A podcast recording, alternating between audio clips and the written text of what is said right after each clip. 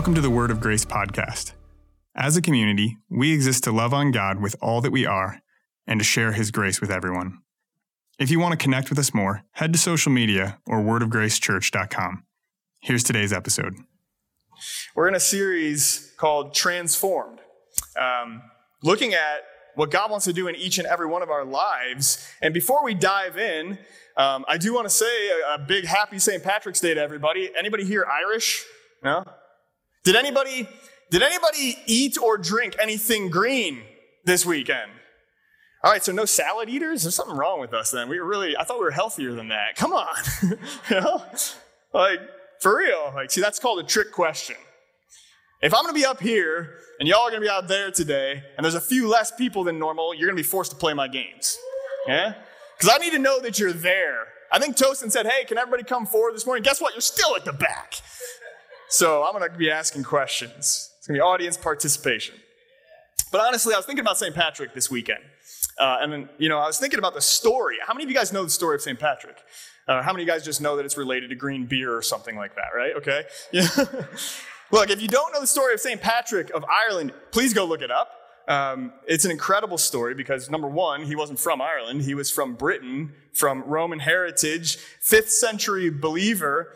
And basically, in a nutshell, his story is really simple. At 16, he was abducted by a group of raiders from the Irish, you know, from Ireland, from that island. It's really tricky to say island of Ireland. It gets really weird. So, so group of raiders came and abducted him as a 16 year old. And six years he spent in captivity.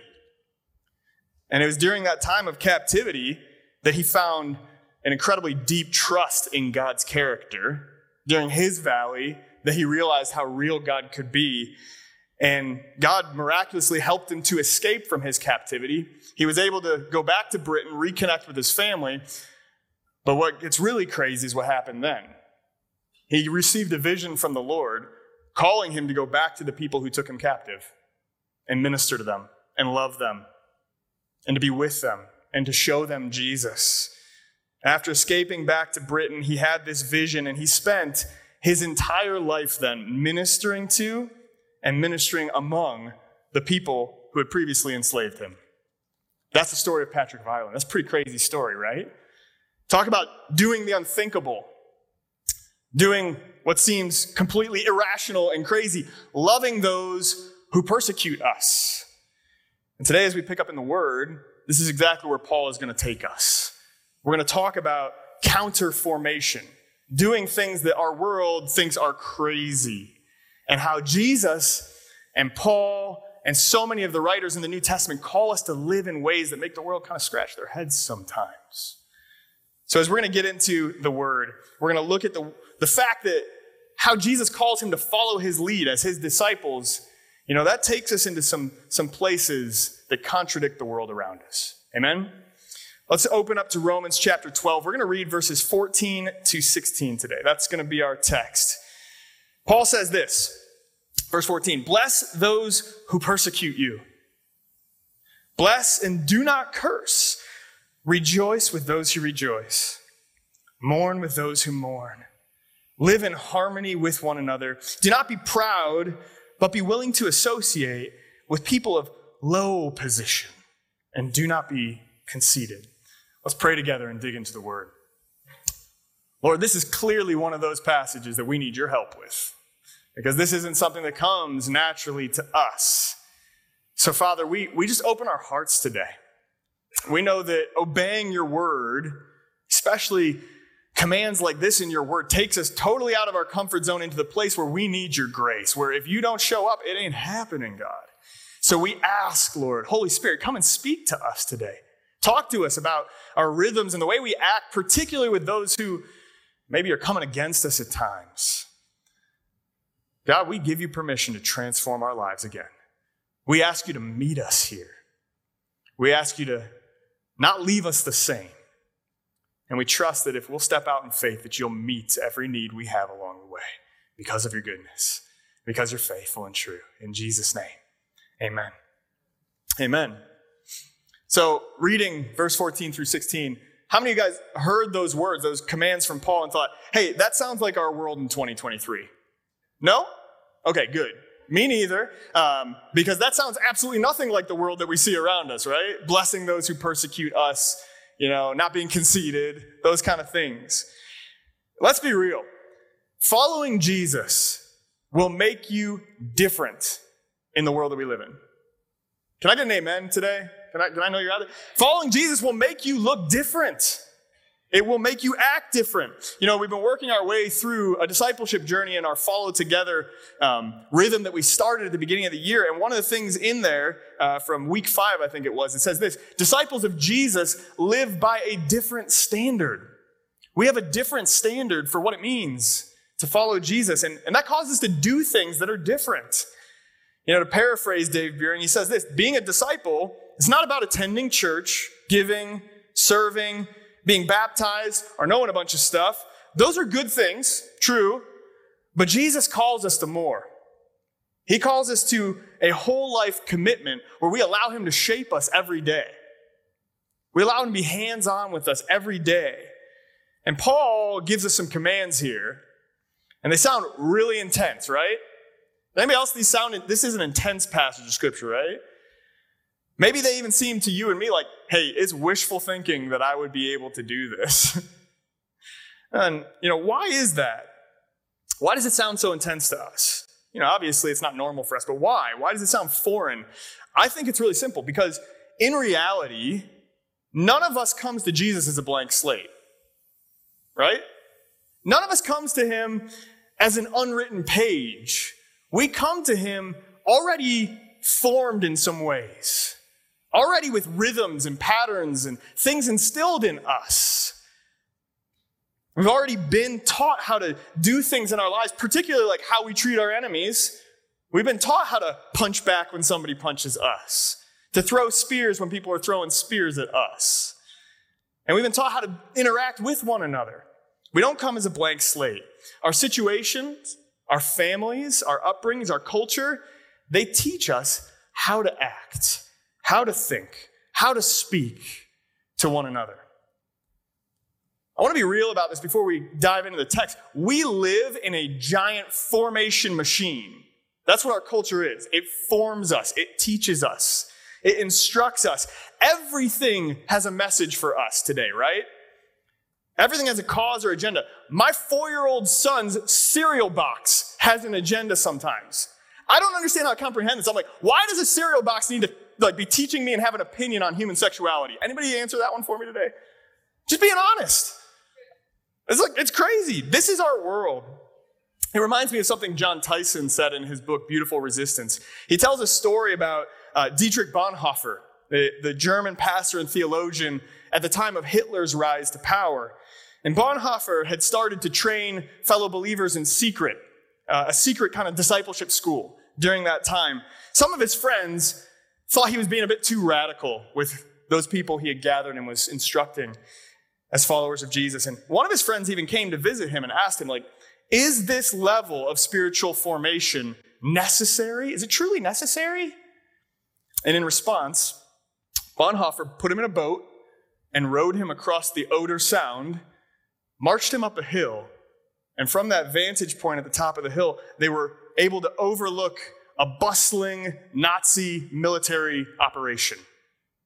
And as they watch the soldiers being trained and marching and doing drills and all that stuff, being trained relentlessly for the service of what he called a kingdom of hardness and cruelty, he simply told his friend, in essence, our level of devotion and formation must be stronger than that.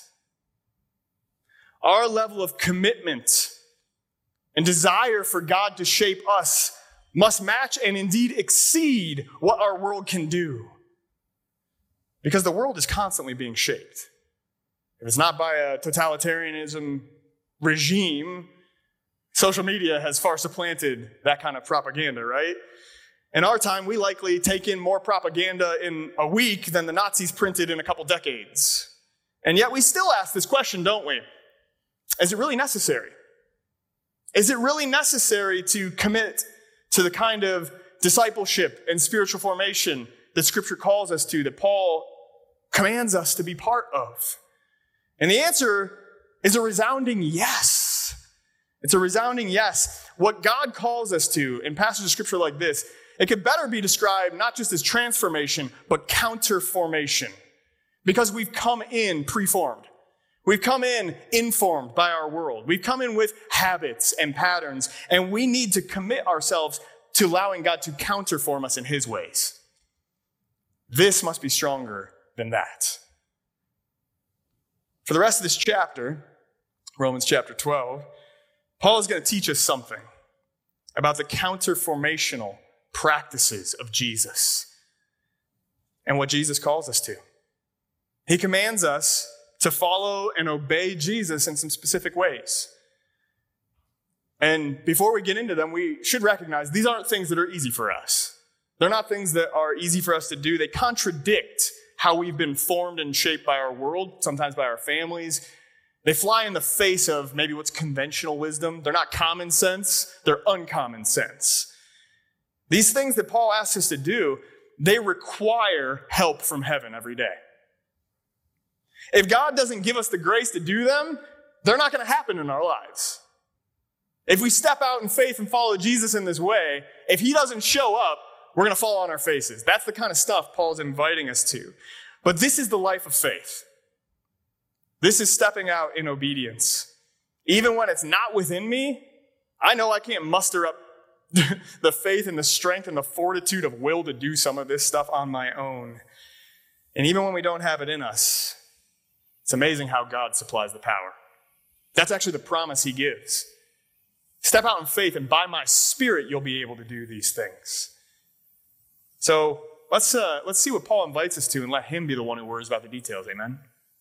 I love what James D.G. Dunn says. He reminds us that living the ways of Jesus is not something we just choose to do. It always requires the Holy Spirit to do work in and through our lives. He says this He says, The Spirit of God transcends human ability and transforms human inability.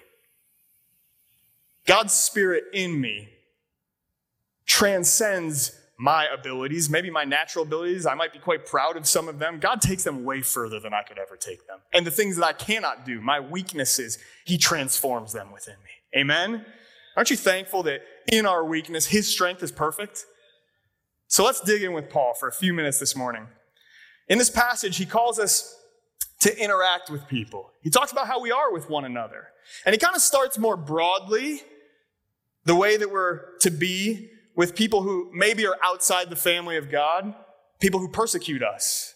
Sometimes they're inside the family of God, but usually he's talking about outsiders here. And then he speaks about how we are to be united within the family of God. Like he said to the Galatians, therefore, as we have opportunity, let us do good to all people, especially those who belong to the family of faith. And as God's people, we're called to stand out in the way that we treat everybody all people. To love our neighbors as ourselves was Jesus' command, right? And in verse 14, Paul calls us to do something that has honestly been the calling card of Christians since the very beginning, the mark of Christians from the beginning. He calls us to love our enemies. Like Jesus, he echoed the Sermon on the Mount where Jesus said this in Luke chapter 6, verses 27 to 29. He says, But to you who are listening, I say this love your enemies, do good to those who hate you, bless those who curse you, pray for those who mistreat you. If someone slaps you on one cheek, turn to him the other as well.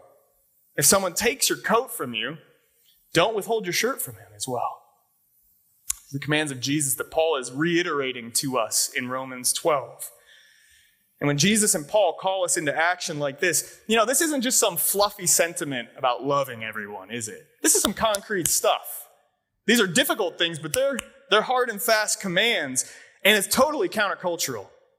It's totally different. It'll make you stick out like a sore thumb in our world. If you haven't realized it by now, loving your enemies is like nonsensical to 2023 America, right? We don't do this. We know how to throw spears real good. We know how to undermine, eye roll, passive aggressive each other to death. But loving our enemies, that's not something we're trained by our world. It's not normal in our culture. Because the formation machine of our world can't teach us this. Only the Spirit of God can develop this in us. Only the Word of God can shape this in us. And only He can give us the power to carry it out. This isn't a fluffy love with no conviction attached like the world teaches us. The world teaches a lot of ways to hate, but it cannot teach us this.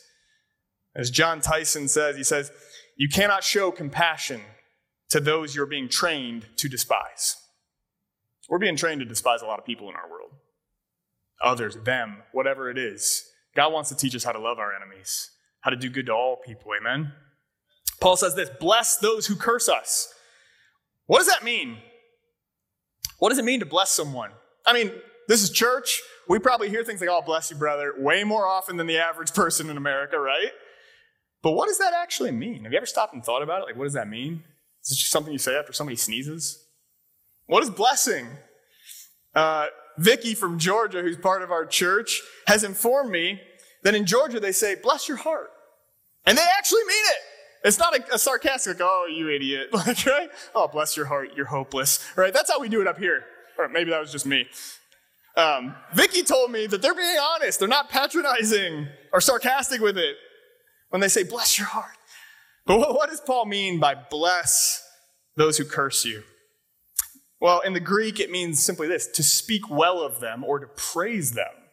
The word is actually eulogeo. You think like eulogize. When you give a eulogy at a memorial service, what are you doing? You're commemorating and celebrating the realities of a person's life.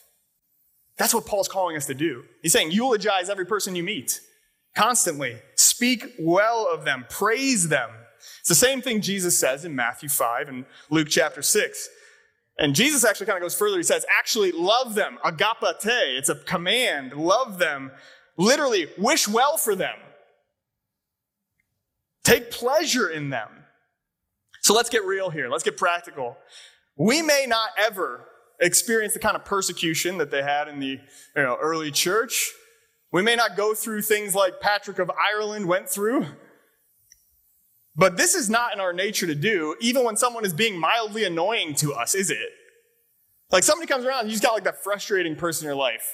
It's not in our nature to speak well of them, wish well for them, encourage them, pick them up, love them, take pleasure in them. That's not something that we're normally trained to do in our world.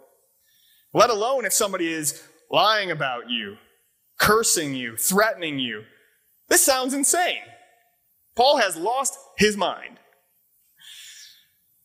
to wish well for people, to care for their need, to be with them when they're hurting, speaking well of them the whole way, even when they're cursing you, that's not normal. It's not normal, people. But that's what God wants to call us to do. That's who we're called to be as followers of Jesus. And here's the thing that caught me about this when we talk about blessing those who curse you, there's like a special focus on what's coming out of our mouth. We'll take a minute today and get a little touchy, if that's okay. You still with me? What's coming out of our mouth matters. Do you know that? Do you realize how powerful your words are? Do you realize how important the words that you speak to one another are? Proverbs 18:21 tells us this, death and life are in the power of the tongue. Death and life are in the power of your tongue and the way that you speak to your husband or wife, to your children. Death and life, you're speaking into them. Do you know how powerful your words are? Let me see if I can bring it home for you. You and I were made in the image of God.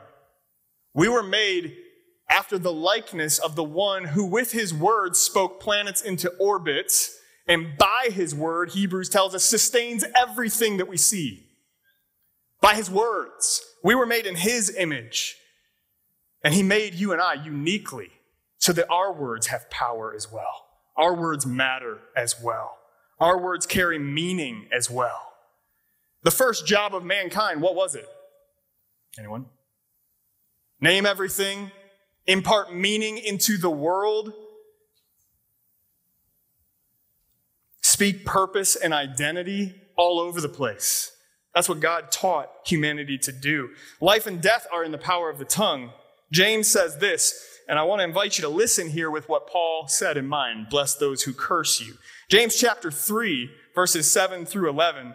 I've got the NIV. He says this All kinds of animals, birds, reptiles, and sea creatures are being tamed and have been tamed by mankind. but no human being can tame the tongue. It's a restless evil full of deadly poison. With the tongue, we praise our Lord and Father, and with it we curse human beings who have been made in God's likeness. Out of the same mouth come praise and cursing. My brothers and sisters, this should not be. This should not be. Can both fresh water and salt water flow from the same spring? What's James getting at? He says, blessings and curses are coming from the same source. We shouldn't be this way. He's calling us to say, hey, we got a choice involved to become a people of blessing and not a people of cursing. We have to trust as God teaches us how to rein in the tongue. I can't think of anything more practical than this. In our culture of outrage, learning to hold your tongue is incredibly important. Amen? I love how he, reminds us, how James reminds us here of the truth. He says this You and I were made in God's image, but guess what? We're not the only one. Every person that our words will touch, every life that our words will impact, maybe, maybe every person that our words are about, they were made in God's image too. They belong to Him. He loves them. You know, that should make us think twice before kind of carelessly uttering some stuff, right? About people. That should make us seem like really, really take a pause and go, should I say that or not? See, what happens when we're cursed by people, when we feel pressured by people who disagree with us, even, when we're, you know, scripture says when we're pressed and crushed, what happens is what's in us comes out of us. And Paul wants us to be so full of the Spirit of God and so full of God's unstoppable love that even when people are pushing us to the limit, what's flying back out of our mouths and out of our lives is blessing, is the love that we were shown. Even to those who are the ones doing the crushing.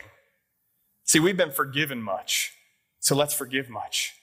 We've been shown grace and mercy, so let's be people who extend grace and mercy. We've been blessed even though none of us deserve it, so let's be a people of blessing. Amen? Again, we bless, we speak to the reality of each person we meet. And here's the thing about speaking to the reality of the people that we meet. You know, other places in scripture that we speak the truth in love. Amen?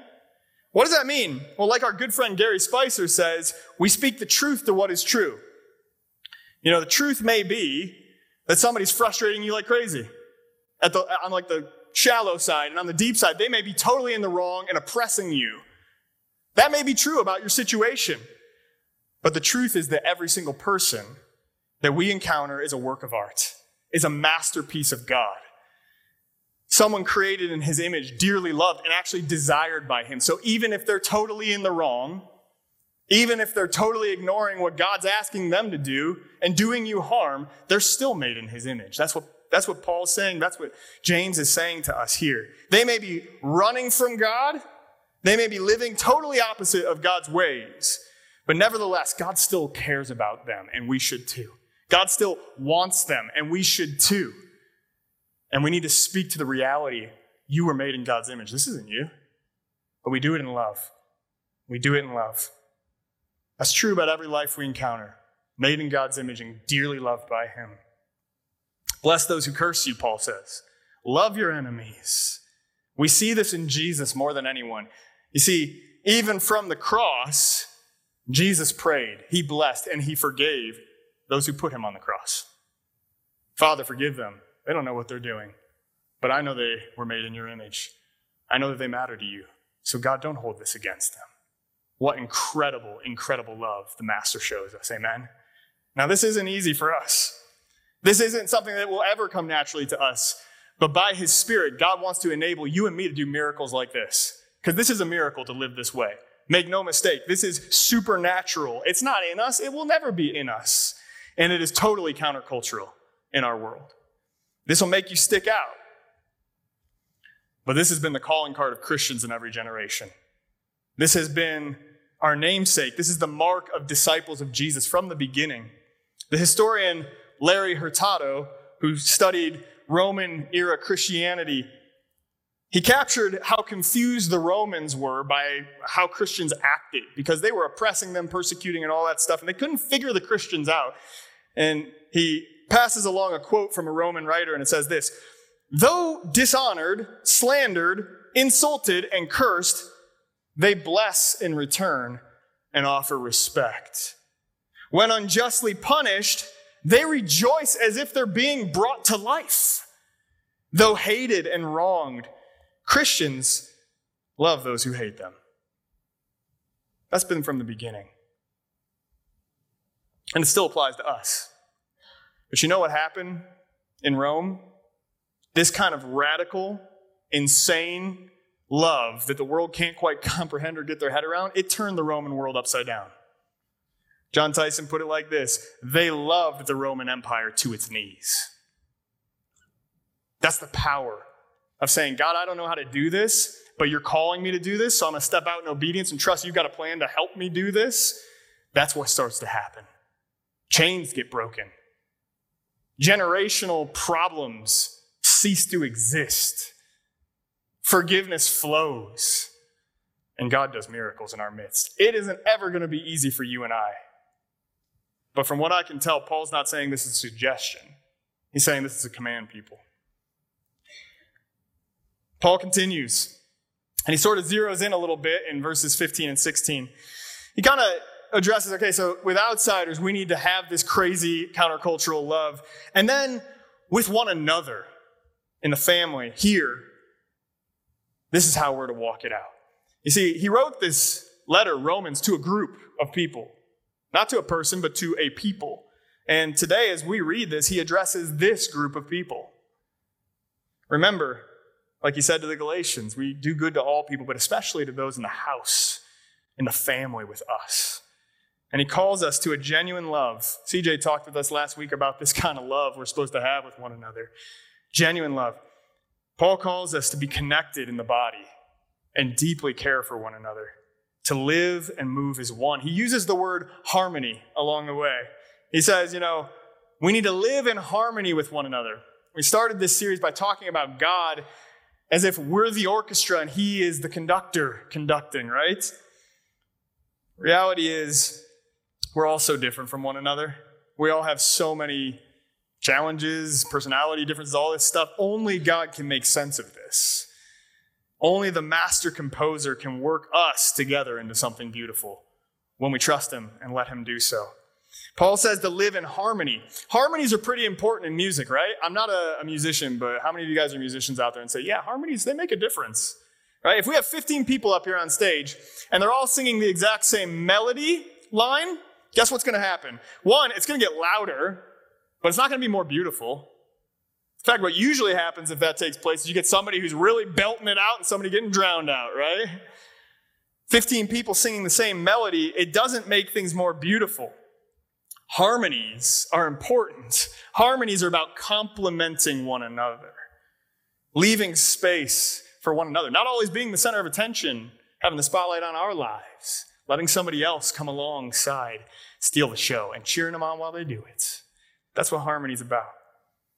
The glory of a symphony is in its harmonies, where individual parts make the whole beautiful and glorious. Paul is urging us when he says live in harmony with one another. He says, you know, truly embrace life together. Fully give yourselves to one another in a way that lifts each other up and brings glory to God. Live with one another, commit to one another, be present with one another. And he says this, and this is a verse that has spoken to me many, many times. He says this celebrate with those who celebrate and mourn with those who mourn. Celebrate with those who celebrate. Rejoice with those who rejoice, and mourn with those who are mourning. See, moving in harmony with one another in genuine love as Christ's body, it means we are together in the good moments and the bad moments. We're present, we're available, we're with each other when you're going through something or when you're having the best day of your life, we're ready to celebrate. Again, this isn't something that's natural to us either, is it? Let me explain. You know, we, myself included, I'm preaching to myself here. When I'm feeling good, I prefer to stick in that moment where I'm feeling good, right?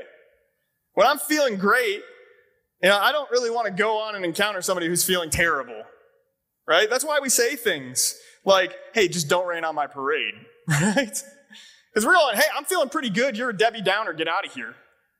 This is our world. I'm just being honest, and it, it's here too. It's in me too. It's in you, if we're honest today. Choosing to be with somebody in their pain isn't normal to us. After all, the mantra of our age is really simple. It's that pain is something to be avoided, medicated, and totally just forgotten at all costs. Pain doesn't have to exist for you, right? Pain is evil, actually, is what we believe. So if we don't want to endure any pain, how on earth could it be logical that we would willingly subject ourselves to somebody else's pain and take it on our shoulders? Doesn't make sense. Not normal, countercultural. It's way easier to just simply avoid those people who we know are going through something when we're happy. Like, you know, I'm feeling pretty good right now. It's been a rough time. I finally got out of that hole. Please don't come around me with your stuff. That's way easier. The opposite's also true. When we're going through our own stuff, and we all go through stuff, when we're struggling, you know, when I'm struggling and having a hard time, probably the last thing I want to do is be around that happy go lucky dude who just everything seems to be going right for him. I don't understand it right? Anybody, am I just talking to myself this morning? No? Yes? Okay. Well, you have to listen to me, so it's okay. you gotta play my games. Seriously though, like when, I, when I'm like feeling defeated, overwhelmed, under the gun, I mean, when I encounter that friend who's like having a great time and having success everywhere they turn, it's like, oh, they won the lottery too. Of course you did. Let's be real. This isn't normal. Now, it is true. If you're in pain, if you're struggling with something, you don't need to like put yourself around people who don't care anything about your pain. That's not what Paul's calling us to here. But I think he is warning us about something in a subtle way. You see, God wants to meet us in our pain. He wants to be with us in the valleys. He promises, You're going to find me no matter how deep you think you've sunk. I'll be there. And he wants to bring us into healing. He wants to give us peace that transcends understanding in that place. That's who God is. But I find this sometimes when I'm in a tough place, when I'm in pain, when I'm struggling with something, uh, I don't actually exactly want to let God in sometimes. Sometimes I don't want to let him in because I know, I know that if I come to him, he's going to ask me to put some things on the altar, maybe. He's going to ask me to surrender that pain to him. Sometimes it's bitterness and bitterness can actually feel really good. It's weird. Self righteous bitterness, right? Like they wronged me. I'm not going to let that go. But God will make us give Him those things. Because I know that, sometimes I struggle to do it. Just be honest in church today. Sometimes I struggle to release things to Him. And the problem with bitterness is that it just festers. It, it, it does not let go of you. We've talked about bitterness. Bitterness is like drinking poison and expecting the other person to die, right? When we have bitterness in our hearts, and we, we allow our pain to become something that makes us bitter, seeing somebody else that is free, it can feel like a knife in our soul. You know, we live in a world that's driven by comparison. Social media shows us everybody else's highlight reel everywhere. It's like a bitterness pill, social media. Because you're like, my life doesn't look like that, right? And when we see that kind of stuff, it can feel like a personal attack on us. Like, God, why can't I have that? Okay, everything's good for you. If we're not careful, we get stuck in our moments. If we're holding on to unforgiveness, last thing we want to do is hear stories about forgiveness. The enemy wants to keep us in this place. He wants to keep us trapped in our pain. Or when we're having a great time and everything's going well, he wants to keep us pretending that pain doesn't exist actually. And don't, don't you dare go to that person who's struggling because they're going to kill your vibe. You see, the picture of emotional honesty with one another, the picture of being with each other and the highs and the lows, being available for each other, even when our, our seasons are not the same and clash, like I'm having a great time and you're struggling, that's not natural. What Paul's calling us to. It's not one of, you know, just bearing your pain and putting on a brave face either. He calls us to be connected to one another deeply, to care about each other deeply in a love that bears one another's burdens and yet is also free to celebrate one another's victories. That's a level of connection that realizes we're going to go through some things in life.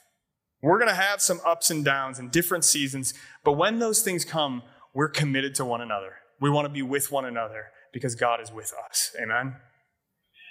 This is a lifestyle of intercession. You know, it's more intercession. How many of you guys know that intercession isn't just a way to pray?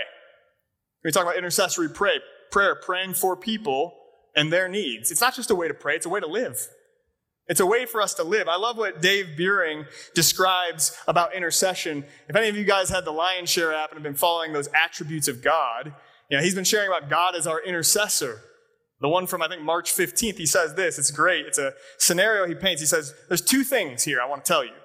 Scenario number one you're on a big ship in a big ocean, and you see a little boat with people in it, and it's sinking. So you run to the captain of your big ship and you say, Hey, captain, we got to do something. There's people overboard and they're sinking. That's scenario one. Scenario number two, you're still on that same big ship in that same big ocean, looking out and seeing the same little boat sinking.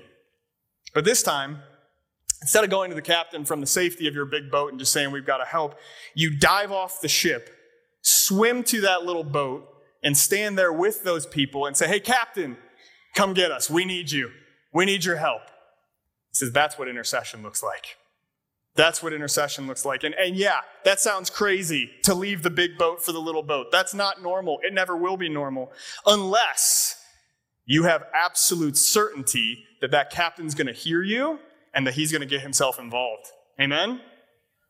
Unless the one that you're praying to, you know that he wants to move in the situation of this little boat too. You see, if you have absolute certainty that the captain hears you and is going to involve himself, then you can dive off that boat with confidence, can't you? Because you know it's not, that's not the end right there. That's the beginning. That's transformation on the way, right? You see, as the body of Christ, we're called to be with each other like that, to engage each other no matter what season we're in, to pray for one another like this. We're called to get out of our situation and into one another's boats like this. Douglas Moo comments on this command of Paul to, you know, bear one another's burdens, to, um, per, to rejoice with those who rejoice, and suffer with those who suffer. And he says this He says, We display this harmony, the deep seated harmony that the Spirit creates amongst believers by making other believers' joys and sorrows our own. We take it on. That's not the way we'll ever be trained by our world. It's totally impossible without the Spirit of God creating it within us as His people, right? But here's the thing if we will step out in faith, if we'll say, God, this is a command, I'm going to obey you. I don't have it in me, but I'm going to trust you. If we'll obey the call of Jesus, He promises, I will be with you and I will enable you. And I will do things through you that you can't explain. That'll make us stick out. Jesus says, that's how living like this, this kind of love, is how the world, unbelievers in our world, will know that we really belong to Him and that He really changes lives. Because if He didn't change our lives, there's no way we'd be doing that kind of thing, right? That's how the world will know that we belong to Him. They will, you will know that we're Christians by the love we share, like this. That's John chapter 13. Four chapters later, Jesus gets a little crazier and he says this He says, The world will know that I'm the real deal that I'm the Messiah by the way you live in harmony like this. Church, that's a scary thought, isn't it? The world will know that Jesus is real by the way we love one another and are united to one another and living in harmony with one another. That's a report card that I'd probably rather not visit sometimes, if I'm being honest about myself. It's not in me. the baffling love that we're called to share with one another, that's not something that's in us. It is a supernatural thing. It is a miracle of God that He wants to do in our lives if we'll step out in faith and obey Him, because He is ever faithful. He is totally faithful, unchanging, but we have to choose to step out and step into this lifestyle with Him. So, question is what holds us back? What holds us back from living with one another this way, from surrendering and saying, God, okay, I'm trusting you. I don't get it. It doesn't make sense to me but I'm going to trust you. What holds us back? Well, Paul wraps up this thought like this He says, Do not be proud, but be willing to associate with people of low position, and do not be conceited. He nails two things here pride and the fear of man. You know, we've talked a lot about pride in Romans 12 because ultimately, you know, the command to lay down our self sufficiency and self centeredness is everywhere in this passage. So I'm not going to beat a dead horse this morning, but I do want to touch for a moment on the fear of man. Fear of man is something that Scripture talks about. You know, it means caring more about what people think than what God thinks. Paul talks here about a social pecking order. You know, there are people of high position, there are people of low position. There are those cool people who got everything together, and those ordinary people who are a little bit screwed up. Social pecking order. Followers of Jesus stood out like crazy, particularly in the Roman world, because they blended people from across all social strata, from across all ethnicities as one family. That had never been seen on earth before. That was unheard of. In fact, it was even threatening to the social order of their day. And you know what? In our day, it's still far easier just to go with the flow, to go with people who look like you, think like you, talk like you, whatever. It's still way easier to uh, follow along with the unwritten rules of our society. But Jesus calls us to each other, to one another, to ordinary people. Regardless of the world's hierarchies around us, he says, you know what? Don't let the world tell you who's most important. Let me tell you who's most important. You make yourself available to all people. There's an opportunity for us if we if we'll trust him and do things that are not normal to us, if we'll step out in faith and obey. You know, how many of you guys have ever said, I just want a special touch from the Lord? I want to feel him closer right now. Anyone? Okay, three people want to feel the Lord closer. We're making progress this morning.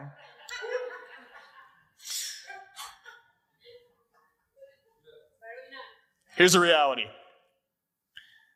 he promises his presence when we do this. He promises his presence when we do what doesn't make sense to us, but he commands us. Think about that for a minute. Let's do some reverse psychology here for a minute. That means if we'll do some crazy things, we will feel him, see him move in ways we can't explain. You want to feel a touch from God? Step out in faith. Do something that makes you a little uncomfortable. That's what Paul's saying here. There is an opportunity in this. Yeah, it might sound like, oh my gosh, how can I live this out? You what? You can't. You can't. But by his grace, which is made perfect in your weakness, if you'll trust him, you will experience the move of his spirit in your life like you haven't before. And that's something I want. Amen. So, how do we step out in faith and look at these commands Paul gives us and ask the Spirit to reveal to us. How do we do this in our lives? You know, first thing, you know, to echo the words of Jesus, you can just ask, God, who are the least of these to me? Right? Jesus said, even as you do unto the least of these. Those ordinary people, those down and outers, those people the world forgot about. Who are those people in your life? Who is it for you? Or maybe I should ask like this Who's that person who frustrates the junk out of you? Right? Who is that person who just annoys you to no end in your life. I'm sorry, I'm pushing some serious buttons here. Okay, I'm not that sorry. Uh, look, let's be honest. Who are those people? If we follow the example of Jesus and not the survival of the fittest, climb the ladder ways of our world, if we surrender our pride, if we're willing to be associated with people of low position, you know what we're doing? We're coming to the potter as that lump of clay. We're letting Him put us back on the wheel and reshape the way that we act, the way that we function, the way that we think, the way that we speak. We're giving Him permission to change us. That's what we're doing.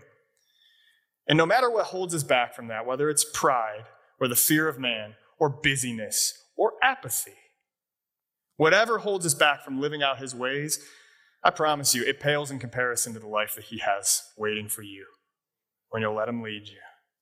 Say, I'm following you no matter where you take me, Lord. It looks like pure stupidity to me. But you said it, so I'm going to see it. I'm trusting. Amen.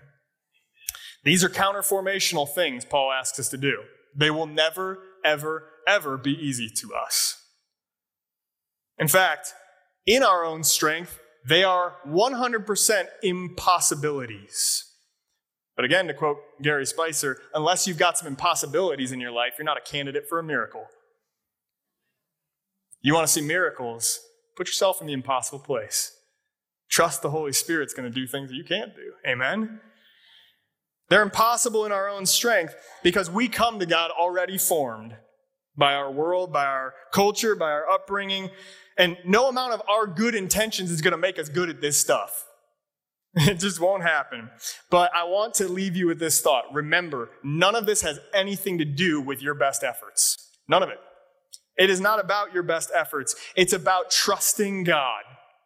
It's about trusting Him because He wants to reshape our lives. In fact, that's kind of His specialty is reshaping broken things. You know, the image we put up on the screen that kind of marks this whole Romans 12 series for us is the potter at the wheel the potter at the wheel. And this image in scripture comes from Jeremiah 18. God says to Jeremiah, Go down to the potter's house. And the potter has this broken, marred, ugly, misshapen, messed up piece of pottery. And he puts it back on the wheel. And with skillful and tender hands, he reshapes it into something beautiful. And then God drops this one in there and he says, Can't I do with you the same thing? With your life, whether you feel broken or messed up or like you missed the boat or whatever. I specialize in reshaping. You are already shaped by the world, and the world will shape you in some warped ways. But God lives, longs to fix these things in us, to counterform us into His image and the way He always created us to be. This is His specialty. And by His Spirit, He wants to reshape our lives from the inside out, to transform us and take us from glory to glory. Amen? In Ezekiel 36, God says this to his people, and I'll paraphrase. He says this I'm going to bring you back to me. I'm going to bring you back to me. I'm going to clean you up. And I will remove that heart of stone in you and give you a heart of flesh, a heart that beats like mine. I'll put my spirit in you, and you'll be able to live out my ways. So, guess what? It's not about you and your best efforts because my heart is stone cold. But God every day wants to take that heart out and give me a heart that cares about people, even my enemies, that is able to engage people in their hard moments, and even when I'm having a hard time, can still celebrate their victories. God wants to give us the ability to do this, and He promises that to us. That's a promise. If we'll trust Him, if we'll bring our whole self to Him as a living sacrifice and let Him counterform our lives, He will renew us from the inside out and enable us he will transcend our abilities and transform our inabilities. Amen.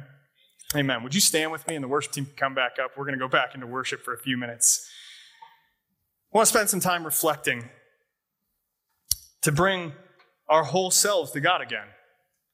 And this is, you know, we've restructured our services for this reason. We want to have some time of worship. So we can just stand in awe of God and how gracious and wonderful He has been to us. And then we can come to Him for the strength we don't have. Amen? And that's something we want to do together. We want to do that as one. So I just want to encourage you again to pray with one another as we worship. This is vital to our faith. When we feel the Holy Spirit messing with us, maybe God put a person, when I said, Who's that annoying person? You maybe you brought somebody's face to mind and you're like, I need to pray with somebody. How's the moment, guys? Let's not leave this place until we come to God and say, Hey, give me that heart of flesh. Help me to do the impossible, Lord. I'm trusting you. So pray with one another. Maybe it's a family member who's here or a U plus two group friend. Go find someone. I'll be at the side to pray. There'll be others at the side to pray. But let's go to heaven's throne together for the strength that we don't have. Amen? Let's go and allow the Holy Spirit to keep working on us. As we're coming in today, you might have seen on your seat a little sheet as well. It says, Transform me. And if you're watching online, you can look at the comments and it'll link to it for you. There's some things from Romans 12 that I've been chewing on, and I hope you'll chew on with me. You know, Paul, in this passage, he calls us to really truly look at ourselves and assess ourselves. He calls us to be others focused, and he calls us to let God counterform our lives. So I want to invite you, you know, if you if you're here and you take that, stick it in your Bible. I made it a half sheet for a reason. It fits really nice in the Bible. Take it home prayerfully, read through it, let God continue to work on you. Amen. As followers of Jesus, this is what we want God to do with us to shape and reshape our lives. And above all, we come to Him and just simply say, Yes, God, I'm following you wherever you lead. Amen. So let's come in that posture, that place of worship together. And let's let Him supply the strength and the wisdom we need to live out this life with Him. Let's pray. Jesus, we thank you. We thank you that you are forever faithful. And God, we know when you said to each of us, Follow me, and we said yes, it is going to take us to places we couldn't imagine. Sometimes those places are uncomfortable for us, God. But we come to you knowing you're not asking us to do these things in our strength, but you're promising us if we will follow and obey, step out in faith, you'll supply the strength. So, Holy Spirit, we invite you. Come and take out our heart of stone and give us a heart of flesh. Put us back on the wheel and reshape us. We know we've got built in tendencies from our world. We come to you with some things that need to be reshaped in us. We give you permission to do just that. And Holy Spirit, as we worship today, would you just be present, unlocking things in our hearts, undoing unforgiveness and bitterness, helping us to become once again your body the way you dreamed it to be. We put our lives back in your hands. We come to you as living sacrifices. And we invite you to transform us in Jesus' name. Amen. Let's worship him. Hey, thanks for joining us today. We pray this message has been a blessing to you. If you've enjoyed this episode, please take a moment to leave us a review. It helps others find this content. If you want to connect with us, head over to social media or go to wordofgracechurch.com.